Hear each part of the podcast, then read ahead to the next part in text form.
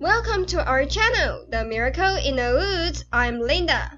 I'm Irene and I'm so excited to be here. Yeah, I'm so glad to be here too. It's kind of a shame that Hank, our another host, can't join us today. He can't come due to his own matters. He's gonna regret it. Definitely. But you guys can see him later. Anyway, this channel is mainly about the history of Gukeng and coffee. So come with us as we discover the beauty of this landscape in three episodes. Irene, Yes? could you tell us why the podcast is called The Miracle in the Woods? Of course. Well, the miracle in the woods means coffee in Gukeng. Gukeng's coffee is the best, kind of like A miracle? yeah. And since Gukeng is in the mountains, surrounded by so many trees, it is like a forest. That's why this podcast channel is named The Miracle in the Woods. Sounds interesting. I like this name. Who came up with the idea? Hank?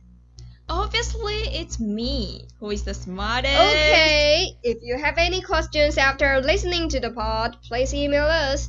Our email address is themiracleinthewoods at gmail.com. You can also visit our fan page on Facebook and type in The Miracle in the Woods. You'll find it. Excuse me, could you please not ignore me? Don't interrupt me. Just kidding. Sorry for you guys. Thanks for joining us.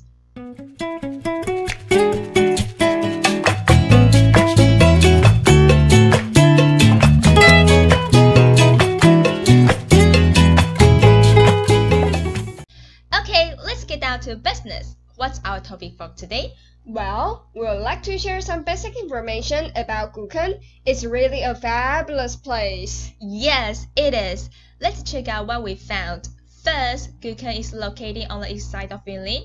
One of the most famous amusement parks. I remember it's called Janfusun Fancy World. Isn't it in Gukeng as well? Yes, obviously.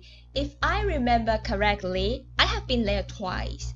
And I have good memories from both times I was there. Me too. But there are still so many places I haven't explored yet.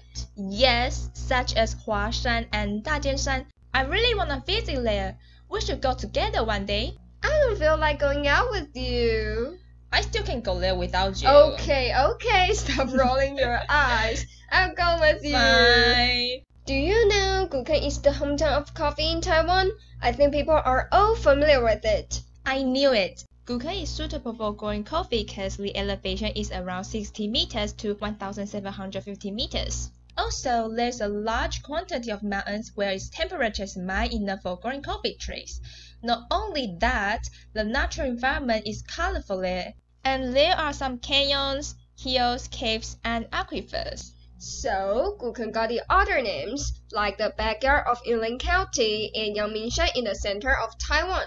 I didn't expect that Gukeng would be such an eye-catching place. Neither did I. I thought it was a place abounding only in coffee, but apparently it's more than that. Actually, many people have exactly the same thought as you. Gukeng is sometimes even called the hometown of oranges. People in Gukeng mainly farm. Do you know that? Let me take a look. The primary production in Gukeng includes oranges, tangerines, coffee, tea, guava, and so forth. It's kind of surprising that they grow so many kinds of fruit there. Yeah, there are 1300 hectares of orange farms. So now you know why it is called the hometown of oranges. I feel like having some oranges all of a sudden. You wish. As stated above, that's all we wanna introduce to you guys. If you have any questions, you can email us themiracleinthewoods at gmail.com. Let's get together next week. Bye bye!